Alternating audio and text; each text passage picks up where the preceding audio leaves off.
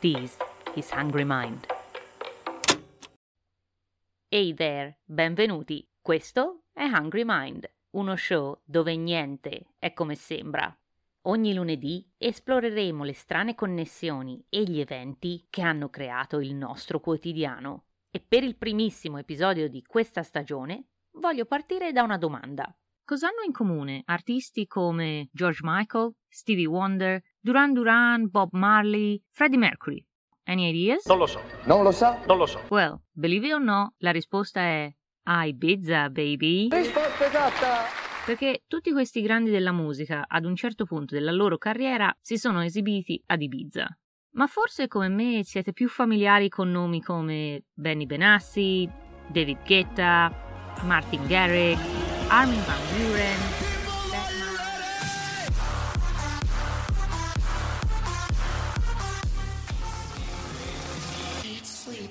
repeat.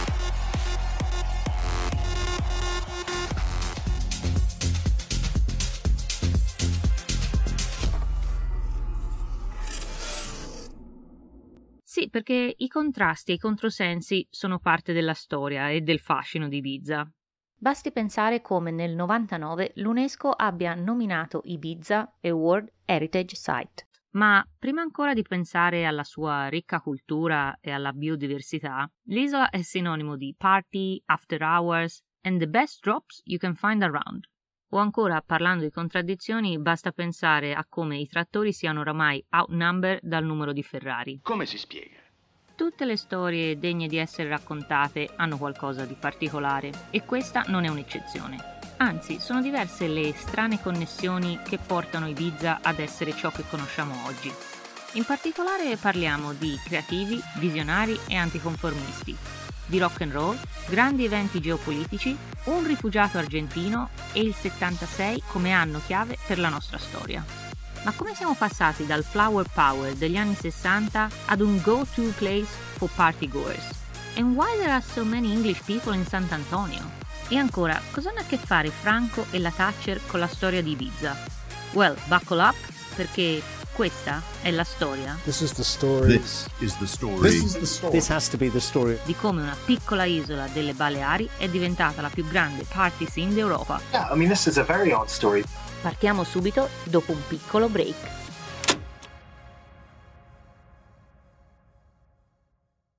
Chapter 1 Sex, Drugs e Geopolitica.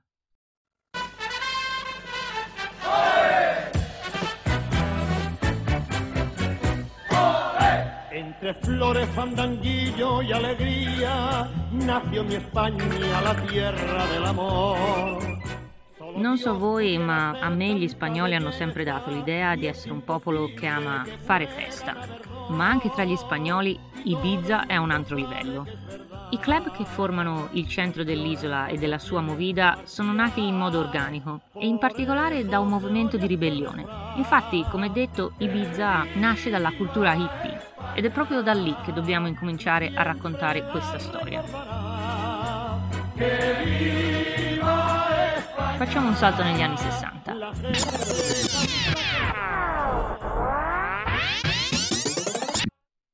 Come detto, questa storia inizia con i Pelutas. Pelutas? Peluts. Peluts. I will stick with that. Anyway, i capelloni, ok? Insomma, sono proprio loro ad essere attratti inizialmente dall'isola. E la ragione per cui tante persone, prima ancora di definirsi hippies o di abbracciare il loro modo di vivere, decide di spostarsi sull'isola va ricercata nel clima politico della Spagna di allora.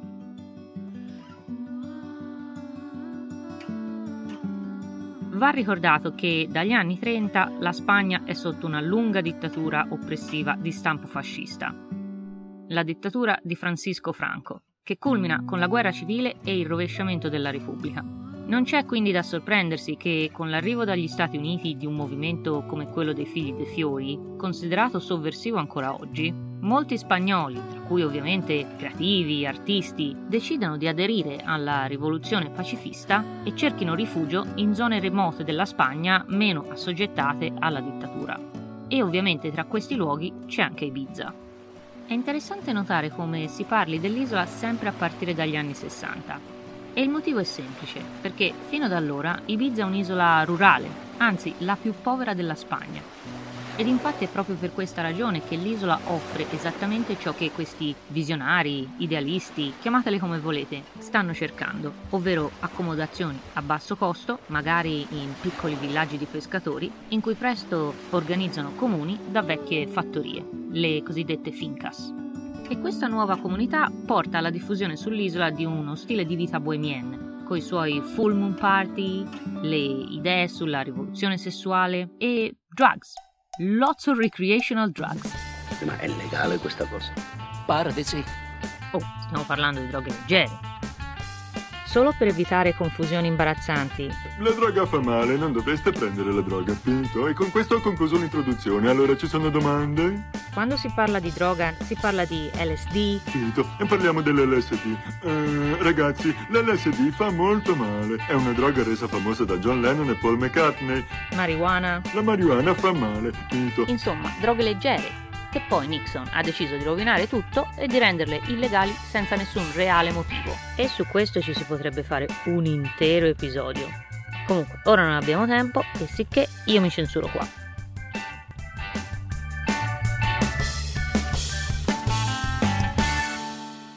Questo flusso negli anni non rallenta, anzi aumenta, soprattutto quando il regime fascista di Franco si conclude nel 75 e gli spagnoli sono veramente affamati di libertà. Ma ci sono anche altri fattori che influenzano il destino dell'isola. Sono eventi che sembrano distruggere il sogno del flower power, ma che in qualche modo consacrano Ibiza alla sua storia di roccaforte di uno stile di vita libero e pacifista.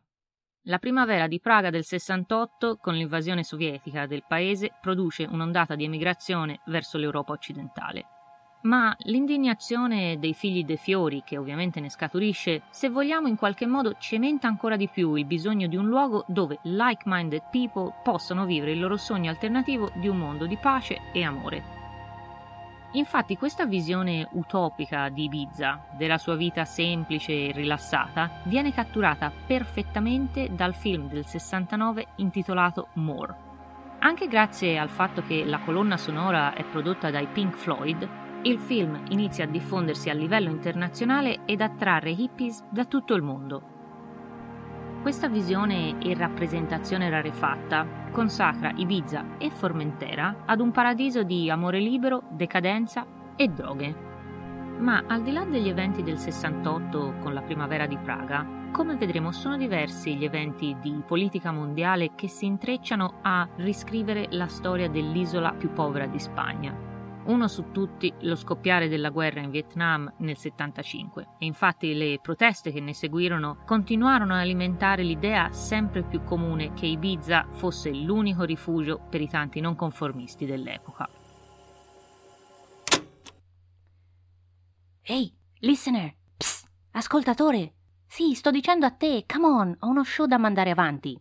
Se sei affamato for more stories, alla fine di questo episodio trovi il trailer della prossima storia, subito dopo i credits. Trust me, you don't wanna miss it, non te lo vuoi perdere. And now, go back to the show. Go, vai, vai, vai, vai. Chapter 2 Da rock psicadelico ai glitterati. Ok, qui è dove dobbiamo fare un po' di chiarezza. Infatti, molto prima di diventare un'isola dance per tutti i party goers d'Europa, Ibiza è conosciuta per la sua scena di live music. Ed è con il rock and roll che è partito tutto. I figli dei fiori sono il prodotto della Beat Generation e il rock psicadelico è parte della controcultura del movimento. E come con la maggioranza delle music scene degli anni 70, il rock and roll è una parte non trascurabile degli albori di Ibiza e del suo profondo rapporto con la musica. Con questo in mente possiamo adesso vedere come mai gli anni 70 sono un momento chiave per l'isola. Innanzitutto partiamo dal 73 con l'apertura del Pachà Ah, bello. e del 76 con l'apertura dell'Amnesia. Ammazza, interessante. Questi club si sviluppano in modo organico, come detto, e spesso da fattorie, dalle fincas che erano abbandonate sull'isola. For what is worth, il Pachà è un altro controsenso e penso che pochi avrebbero creduto nel progetto all'epoca. Aperto dalla parte sbagliata dell'isola, in un'area solitamente nota per acquitrini e zone paludose usate per la coltivazione, non aveva accesso alle strade principali né alla linea telefonica e l'entrata era libera. Ah, però. Ecco, direi sicuramente non il miglior modello di business per il successo, ma alla fine va detto che l'intento non era neanche quello all'epoca. Per quanto riguarda l'amnesia, vi dirò solo che era un luogo di incontri per artisti e guru indiani.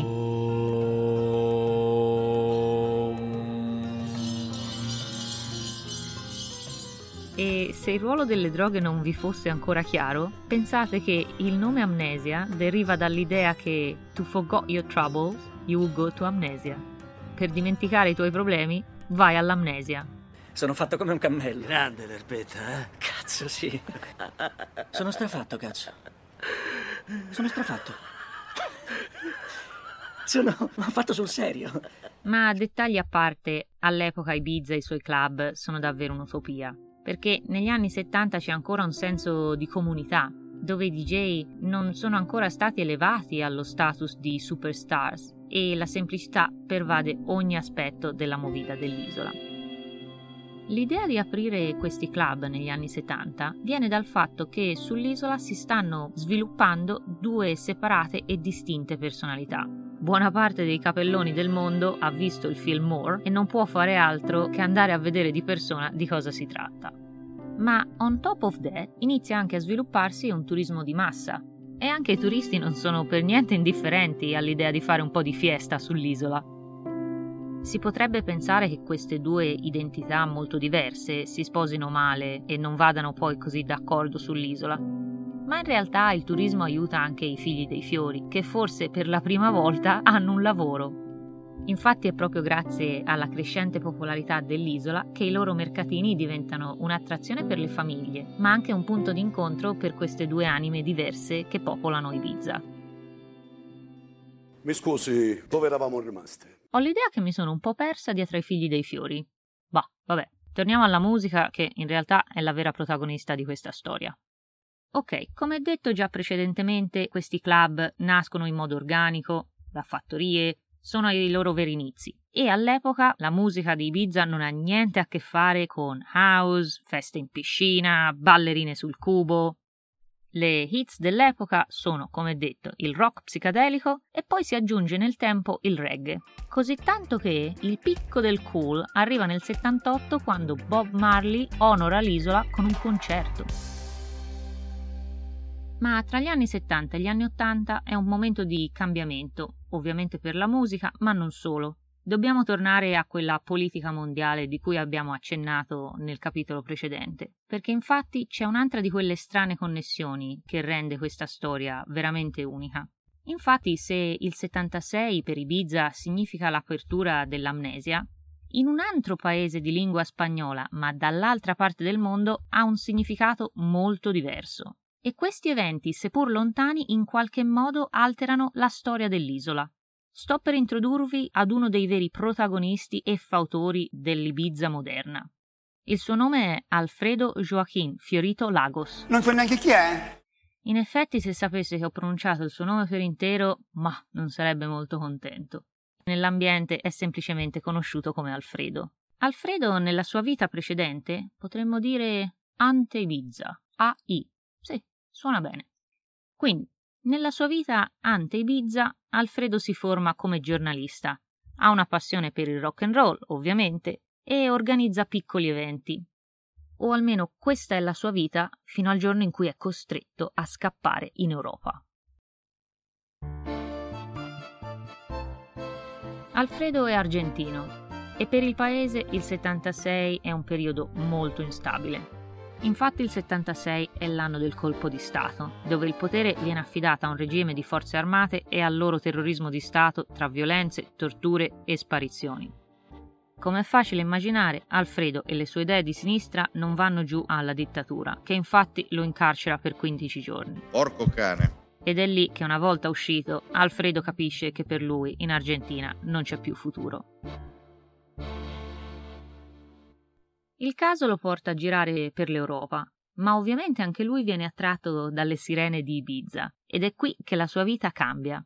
perché dagli anni Ottanta diventa il resident DJ dell'Amnesia. Grande! Ovviamente va detto che Alfredo non nasce DJ, ma la passione per la musica lo porta all'Amnesia, dove trascorre un paio di anni formativi. E quando il proprietario del club decide di spostarsi in Thailandia nell'82, lascia tutto a lui. E la storia potrebbe essersi fermata qua. Ma non finisce qua, attenzione! La passione di Alfredo per la musica non si ferma. E per dovere di cronaca, definire Alfredo un DJ sarebbe riduttivo. Ma sei pazzo! Infatti, questo rifugiato politico argentino è colui che cambierà non solo la scena musicale di Ibiza, ma addirittura quella di tutta Europa. Vi spiego, anche se forse già lo sapete. Negli anni Ottanta non c'erano Spotify, Apple Music o YouTube. C'erano i vinili, i 33 giri. Ma al tempo nessuno importava records from abroad, dall'estero. Well, Alfredo riesce nell'impresa. Il suo spacciatore, per così dire, di dischi è un newyorkese che passa ad Alfredo The Latest Underground Dance Records. E sì, avete pensato bene, perché stiamo parlando della prima house music ad arrivare nelle Baleari, o forse in Europa, importata direttamente e niente meno che dai clubs di New York, Chicago e Detroit. Gli anni Ottanta portano uno stile diverso nella musica, possiamo dire una cozzaglia di stili, dove le differenze si sfuocano. Cioè, ovviamente non stiamo ancora parlando di electro, EDM. Voglio dire, all'epoca le tracce più famose erano ancora Shout dei Tears for Fears o Donna Summer e ovviamente, senza dubbi, Anything from Bob Marley. È anche il periodo in cui la musica pop diventa popolare, grazie anche a David Bowie e Madonna. Ma Alfredo è colui che riesce a incastrare some house music into the mix. E funziona! Gli ingredienti di questa ricetta musicale sono un po' hard to digest all'inizio. Stiamo parlando di British synth, indie rock, eurodisco, reggae and everything in between. Ma l'ingrediente segreto è l'ecstasy. E lì sta il segreto. Che insieme alla musica inizia sempre più ad attrarre clubbers internazionali. Ed ecco che Ibiza inizia a prendere un nuovo volto, molto più familiare con quello che conosciamo oggi.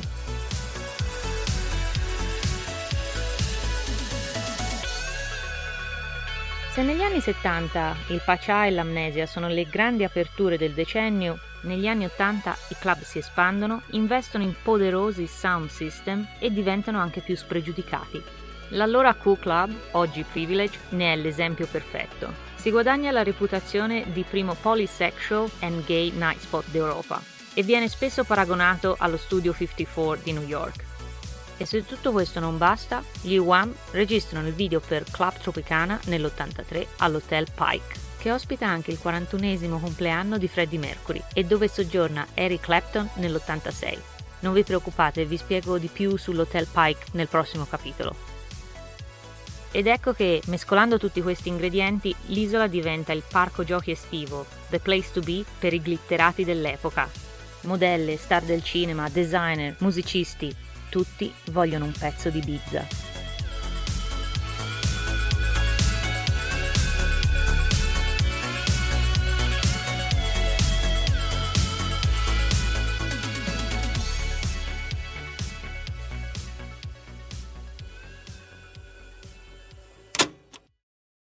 Chapter 3 Ibiza, colonia della Lady di Ferro.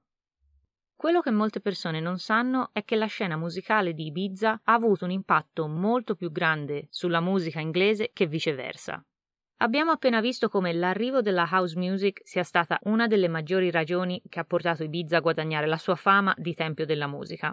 Ma andiamo con ordine, perché per capire dove voglio andare a parare dobbiamo fare un salto indietro negli anni 70.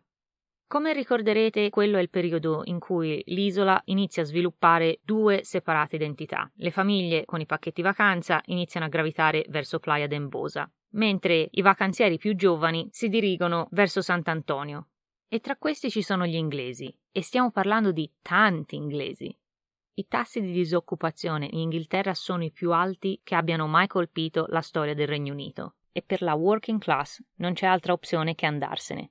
Le mete sono diverse, Amsterdam, South of France, Tenerife e ovviamente Ibiza. Anche se l'isola non è enorme, gli inglesi si concentrano proprio a Sant'Antonio.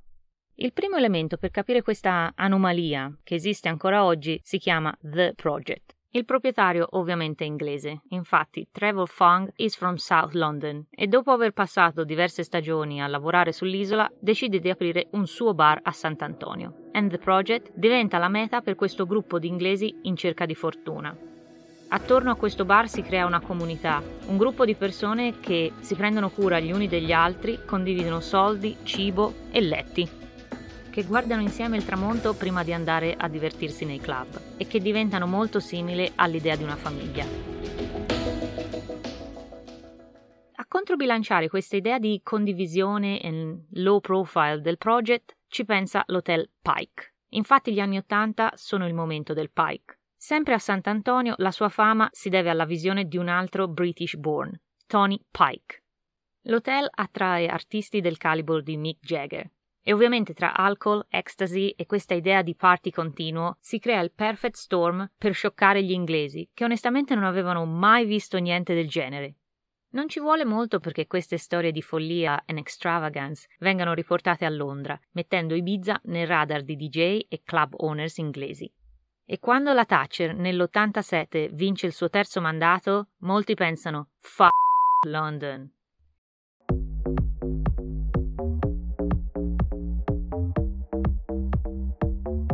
Nell'agosto dell'87 tre ragazzetti inglesi decidono di passare l'estate a Ibiza.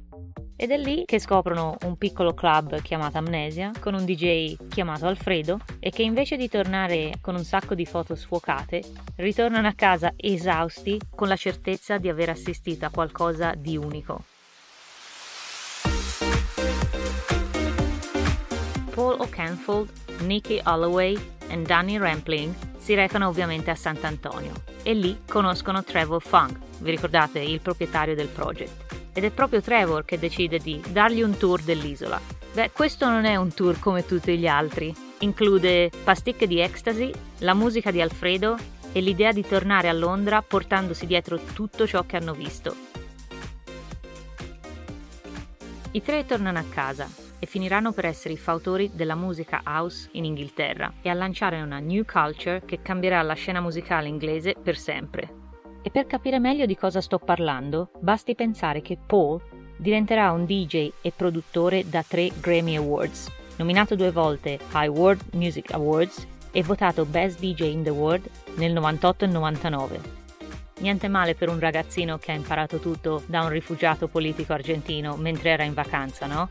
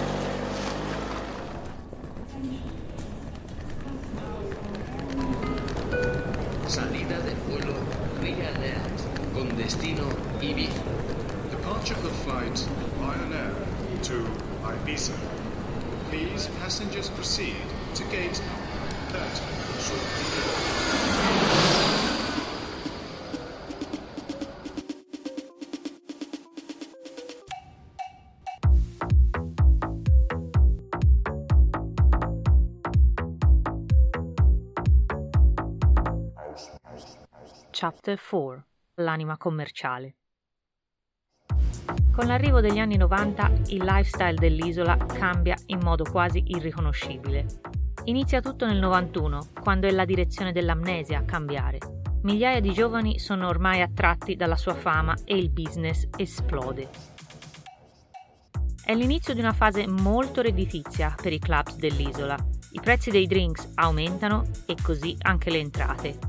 C'è da capirlo, i clubs sono oramai conosciuti a livello mondiale e possono permettersi di cambiare marcia. Da ritrovi per artisti e guru indiani diventano enormi macchine commerciali. E anche le serate cambiano. Gli eventi diventano faraonici, a tema con costanti ridecorazioni degli interni. Dalla metà degli anni 2000, anche per via dell'arrivo della musica elettronica dagli States, Ibiza ha ormai completamente dimenticato le sue origini e la live music.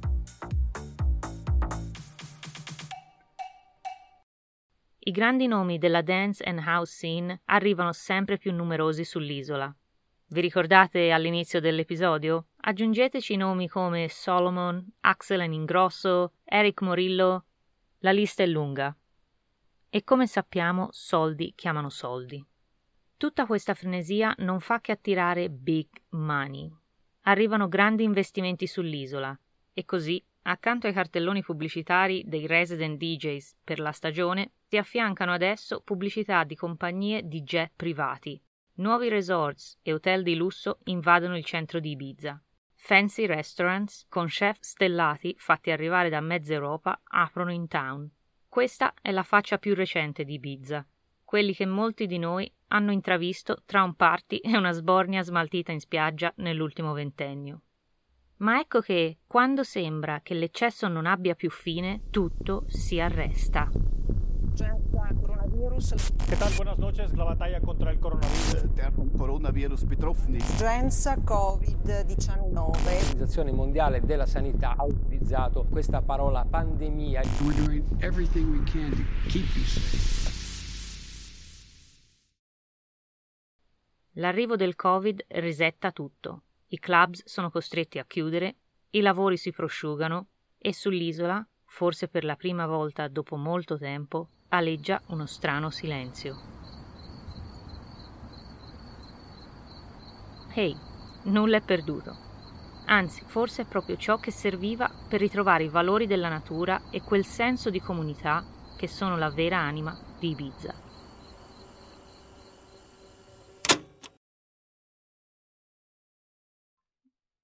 Chapter 5 Redenzione Il rinascimento boemiano 2.0 Benvenuti nell'era dell'Ibiza post-pandemica. Per rivitalizzare gli animi dopo l'alt dovuto al Covid, l'isola cambia di nuovo pelle. Si reinventa. Questa volta si ispira alla corrente della filosofia moderna della consapevolezza. Non vi preoccupate, i clubs ci sono ancora, hanno riaperto, i party sono tornati, ma i nuovi locali, così come il feeling generale che permea il business post-Covid, è incentrato su cause più alte, come sensibilizzazione e impegno sociale.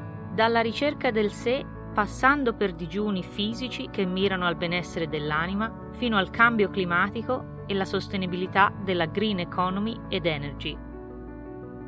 Insomma, l'isola diventa woke un termine che non si può tradurre in italiano facilmente, ma che potremmo definire come impegno e attenzione verso tematiche sociali. Guardare a un intento più grande.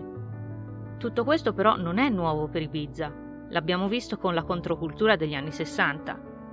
Ma a differenza di allora, nella controcultura 2.0 di oggi, in questo circolo di illuminati, imprenditori e grandi investitori sembrano concordare con artisti, così come con presunti guru indiani alla Bikram, nel volere un ritorno a qualcosa di più intimo e autentico.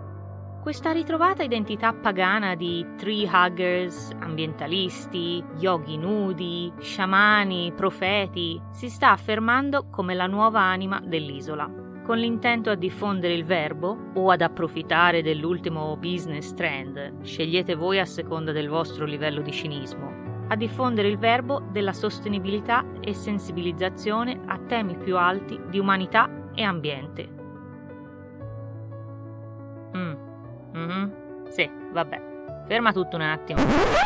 Per darvi un'idea di cosa sto parlando, nel caso del Beach Cave, questo nuovo club, il place to be dell'isola, tutto questo wellness, cibo a chilometro zero, spiritualità, ayahuasca ceremonies e sommelier di funghi allucinogeni si traduce in 2000 dollari a notte. Io questo non lo accetto. No, Maria, io esco. Eh, sì, vabbè. Nuovi hippies illuminati 2.0. Questi sono i soliti ricchi. Ma come abbiamo detto all'inizio di questo episodio, Ibiza è sempre stata l'isola dei contrasti e forse anche questa piccola isola delle Baleari può aiutare il pianeta one party at a time.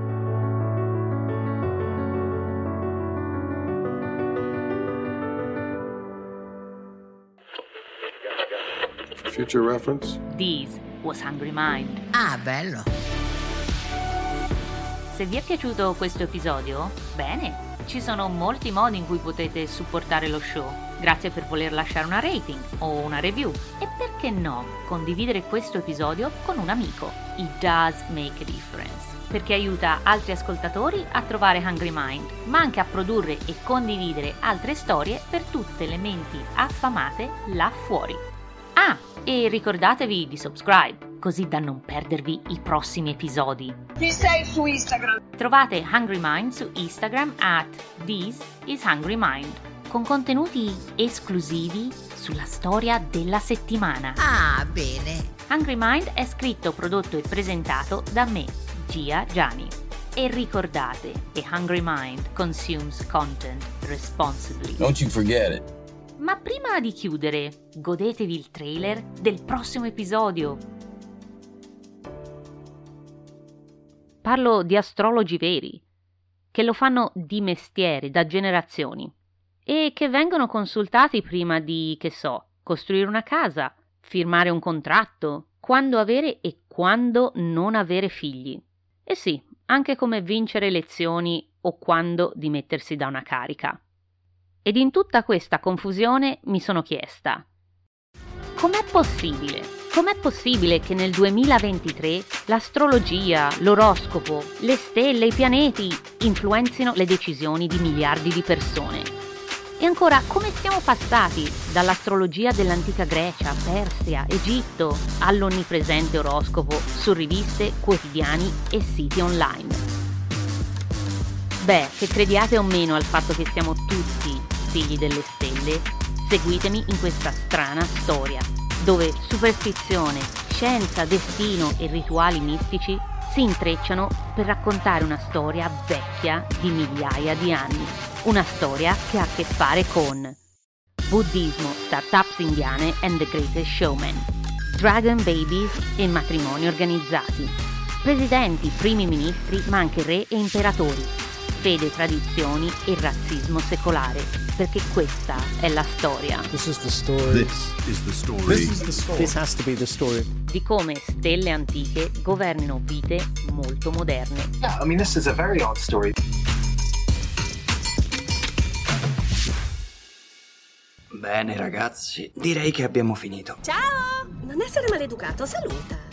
Grazie ancora per l'ascolto. A lunedì prossimo con altre storie dal mondo per nutrire la vostra curiosità. That's it. It's done.